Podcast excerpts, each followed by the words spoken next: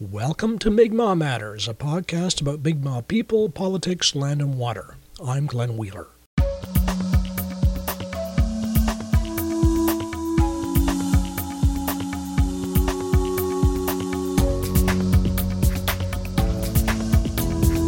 This is Glenn Wheeler. I wanted to say thank you for supporting Mi'kmaq Matters through Patreon or email funds transfer.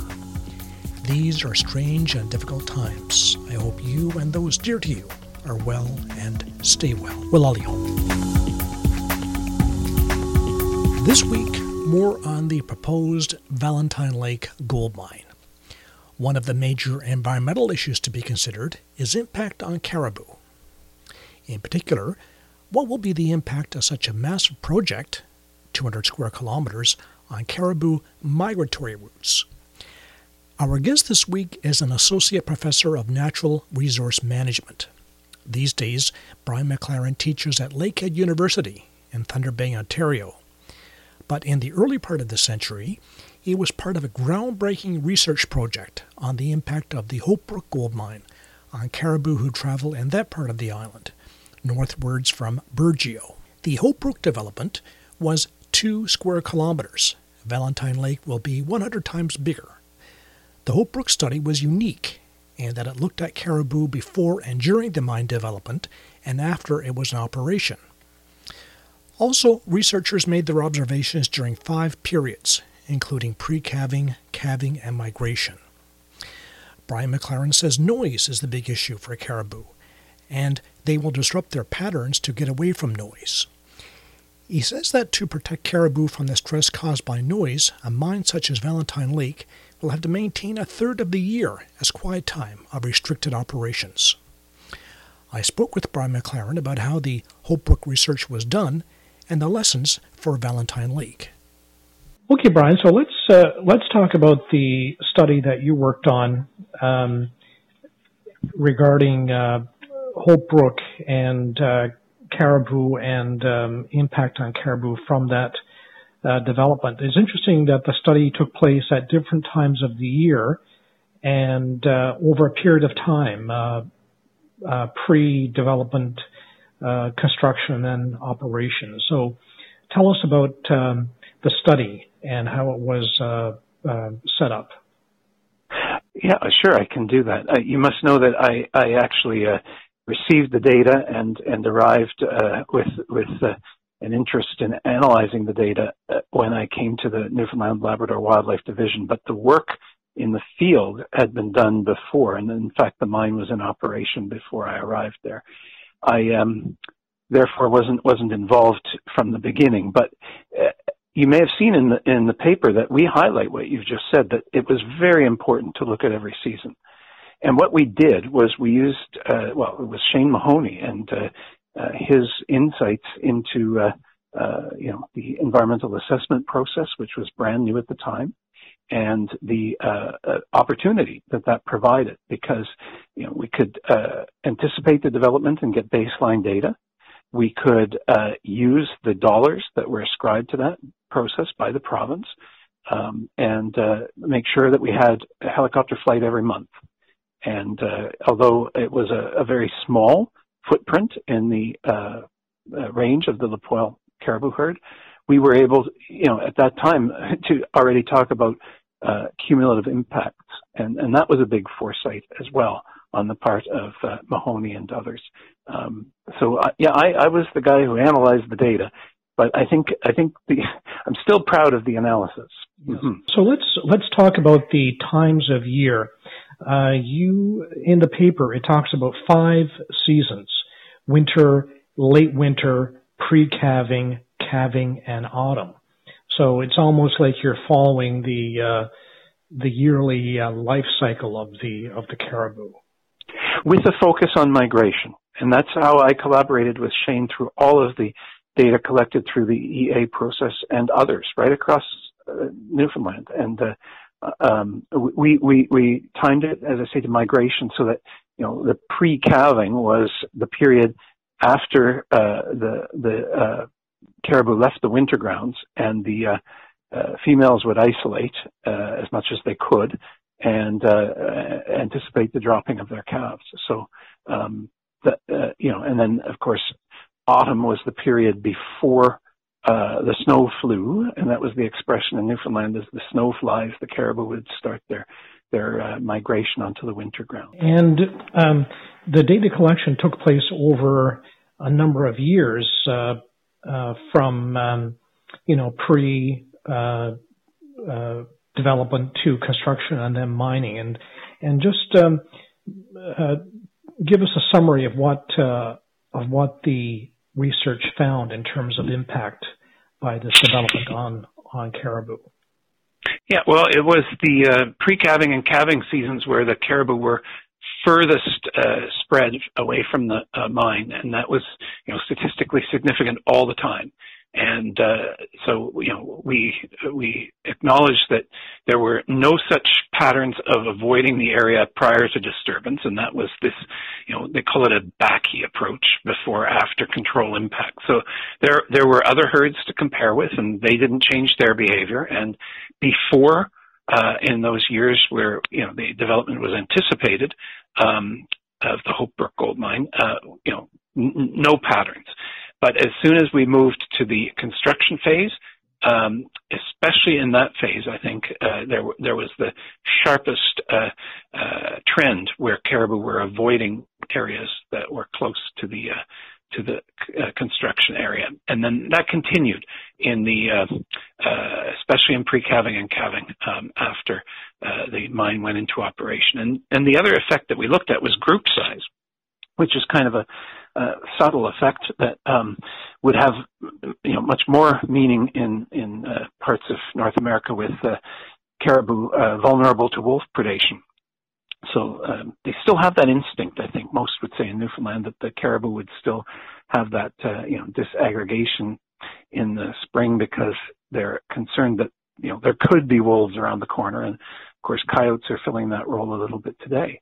So uh, what the group size effect showed is that uh, the groups became smaller after construction and development started in the mine and and so they didn't have that safety in numbers that they would have during the seasons when they do aggregate. When you talk about avoidance, you mean what? That caribou find a detour. They have their I mean I guess some of the the migratory routes have been routes that caribou have, have used uh, for years and years and years and years, well-worn paths that they take every year. But as soon as there's disturbance, they uh, they're looking for detours. Yeah, that's right. Yeah, and uh, uh, that's that's what we found. There was sort of a, a footprint of uh, uh, I think it was as much as four kilometers from the uh, development where uh, they were taking a sidestep um, because because of the noise. In terms, uh, you talk about group size, so I get the sense that caribou are kind of um, they're social beings. They uh, they they travel uh, in normal circumstances, I guess, in a herd. They're not uh, solitary um, creatures. Uh, they like the company of other caribou when they travel. Yeah, well, I guess you know you're you're, you're uh, kind of suggesting we know their feelings. I, I, I, I, I'm guessing that they do have those sort of feelings of being happier together. But um, you know, like many ungulates, we call them social ungulates. That evolution is probably so that they can uh, uh, feel over time that they're uh, more secure against pred- predators, like I mentioned. So even if there aren't predators uh, around, um, there's a sort of a safety in numbers. It's it's an evolved trait, is what most biologists would say. So you sort of disrupt the caribou's natural adaptation when you when you kind of reduce the group sizes. Hope Brook uh, was uh, a relatively small uh, development size, two square kilometers, uh, according to the paper. With the Valentine Lake development, we're dealing with a much larger footprint uh, Marathon Gold, uh, the owner, has uh, rights to an area about 20 kilometers by 10 kilometers, and there'll be um, as many as three open pit mines, and, and of course, uh, road access. It'll operate for 10 years, 24/7, uh, according to the proposal. Uh, so we're dealing with a an operation on a much larger scale than um, than Hope Brook. Um, when you talk about, uh, you just referred to cumulative uh, impact. Um, and I wonder if we could talk about the possible cumulative impact of Valentine Lake. What does that, what are we talking about when we talk about cumulative impact, and how would we go about figuring out what that is in regard to Valentine Lake? Yeah, um, well, in the environmental assessment world, cumulative impact refers to you know other developments, other stressors. So um, it, it, wouldn't be. Uh, I mean, obviously, the the large footprint that could happen with the uh, Valentine Lake development is is is a big concern because it it would overlap with so many other stressors. That's that's what I think. So on its own, it would be an area. If I'm remembering right, it would it would probably be the Buchans herd that goes by there. It would be maybe the Grey River herd. Uh, the material refers to the Grey, Grey River herd as uh, traveling through that area. Okay, and so they they would have to make a, a, a bigger detour, but then I, I think you know the the cumulative impact idea would add on things like snowmobile use, um, if there's any logging in the area uh, that the Grey River herd passes through, um, if there are you know any other effects that would disturb them. Um, usually, the environmental assessment process doesn't capture that well, and that's because it sort of takes a an approach that's fair to the proponent. That you know, the proponent is not responsible for snowmobilers. The proponent is not responsible for for for the forest operations. The proponent is interested in in the mine development. So uh, that sort of very microscopic look at what's happening is an irritant to most uh, you know environmentalists and ecologists because they would like to see the animals treated as part of a whole ecosystem and, and the disturbances are not one-offs. They're they're cumulative. Even uh, you know this uh, there's uh, an 80 kilometer access road from Millertown, the lar- the uh, largest uh, town or the town nearest the development. So one would think that there'll be uh, more traffic on that on that road than currently. So just even the existence of more traffic, I guess, on that access road we would be a cumulative impact that we might have to consider. Oh, absolutely. Yeah, I remember stories Shane told me about the uh, construction at uh, Hope Brook when the uh, folks were taking the Burgeo Highway, uh, who were in buses that the mine company used to get them from wherever they came from to do the work in the mines, and uh, uh, they would observe the caribou fleeing from the bus window. So, uh, you know, obviously. Uh, highway traffic is another of the disturbances. Marathon Gold, the developer, relies on a study from um, uh, Stantec, uh, I guess a consultant company that does does this sort of work, and they did a winter wildlife study where they went in and I guess did a count of uh, of caribou, and um, I wonder, um, based on um, what we talked about uh, in terms of the different uh,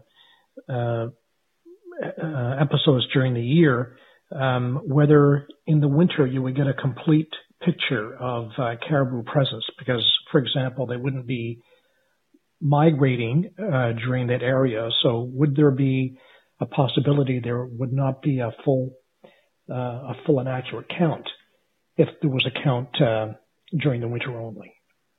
Yeah, no, obviously with with my experience, you know, in in, in the uh, Hope Brook assessment and, and many others, I, uh, I I don't think you can say very much at all from a one-off winter survey uh, like you say, it's not part of the migratory route. It's really interesting. Just you know, one week ago, I got a call from a uh, from Golder here in the Thunder Bay, and they they've been um, uh, interested in working together with Watay, which is a consortium of, of First Nations communities. I think over 20 who want to be part of a transmission line construction that would take remote communities off of diesel. So you know, all all good in the in the long run, I suppose. But the First Nations consortium says very loud and clear they want a real assurance that all phases of the construction, from from the you know from the logging uh, to clear the uh, right of way to the construction of towers to the slinging of lines uh, for the power, that that would all be studied and uh, initially Golder wanted to look just at some radio collared caribou that the Ontario government had put into the area. And I said, it's not, that's, you know, have you read the paper on the Hope Brook gold mine? So I was talking about that paper just last week. And there, and the Golder biologists had read it, and they they also acknowledge it's one of these unique papers where we actually did take advantage of the EA process. And by we, I say, you know, Canadians, because it's it's so easy to say, oh well, we've done this winter survey. But um, at the end of the conversation, and there were a few of them last week before Golder put in the proposal, uh, we, we said, no, you know, we want monthly aerial surveys, if not biweekly. We want participation of the First Nations people in those surveys. We want to use traditional knowledge of the migratory routes.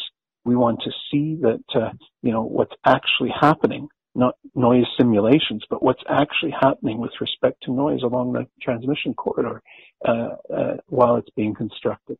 And, and so uh, I, I think this is a very long answer to your question, of course, but uh, it's too often that we dismiss the importance of very close monitoring of of uh, the you know the animal populations around us. And I suppose in the case of Valentine Lake, we're almost uh, in danger of the, the, the horse having left the barn. To use another mammal reference, but uh, of course uh, there's been a 12 month a year development camp in there They've been drilling, and uh, and that that has gone on without any environmental assessment. The environmental assessment process is in place now, but it it sort of it assumes that the the time of interest is only once uh, development starts, but of course many things are already going on that might be measured in terms of impact on caribou.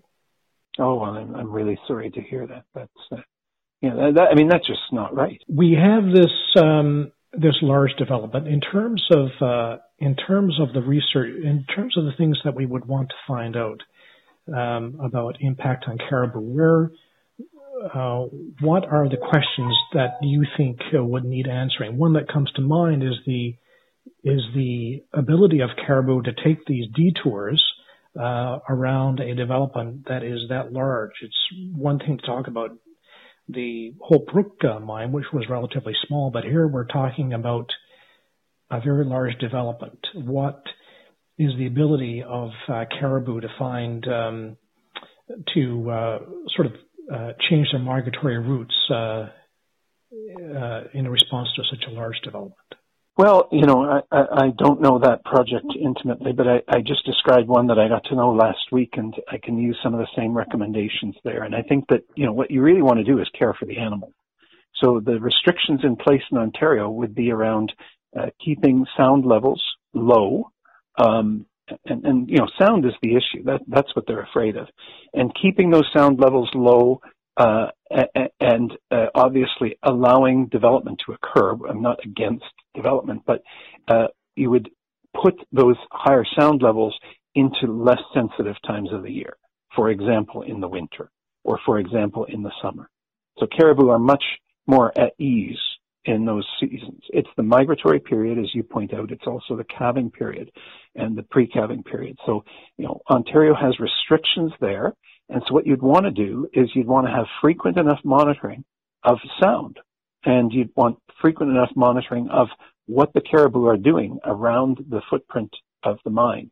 And if you see situations where sound levels are high or the caribou are, you know, further than their typical migration routes, you, you don't want to really just say, oh, well, you know, they're making their way around because as they're doing that, they're experiencing stress.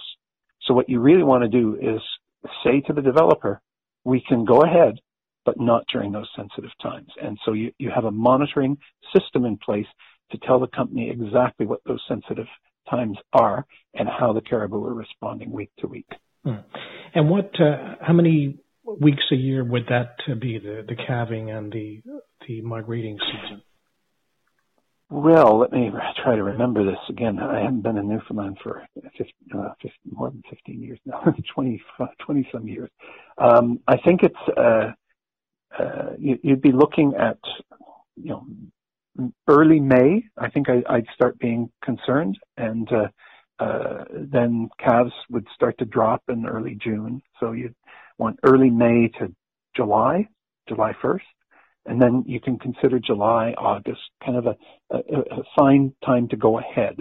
Um, autumn might be a little bit more sensitive, um, but you know you could still go ahead with development. And then by November, you'd want to be back to quiet time because that's the migration time. So there might be uh, anywhere from about a third of the year or more would need to be quiet time if we want to have due regard for caribou. Yeah, exactly. And and and just thinking about my conversations last week, that's sort of you know that's that's the way the the consulting world and the uh, um, the EA uh, uh, world and the, in the developing world, uh, sorry, the world of developers is sort of thinking. They say, oh, oh, this is very stringent, you know, a third of the year. But, you know, at, at the end of the day, it's not, I mean, you've got two thirds of the year to go ahead. And you've also got a lot of things that can happen during quiet time. Brian McLaren, Associate Professor of Natural Resource Management at Lakehead University in Thunder Bay, Ontario. The paper we were discussing is entitled Effects of Mine Development on Woodland Caribou Distribution. On our Facebook, you'll see instructions on how to find it.